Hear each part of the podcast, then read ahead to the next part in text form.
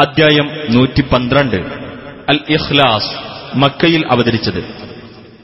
അള്ളാഹുവെ സംബന്ധിച്ച നിഷ്കളങ്കമായ വിശ്വാസം ഈ അദ്ധ്യായത്തിൽ പഠിപ്പിച്ചിട്ടുള്ളതാണ് ഈ പേരിന് നിദാനം.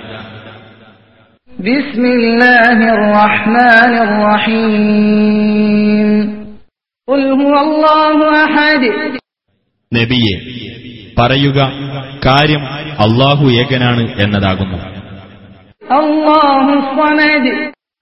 അള്ളാഹു ഏവർക്കും ആശ്രയമായിട്ടുള്ളവനാകുന്നു. അവൻ ആർക്കും ജന്മം നൽകിയിട്ടില്ല. ആരുടെയും സന്തതിയായി ജനിച്ചിട്ടുമില്ല.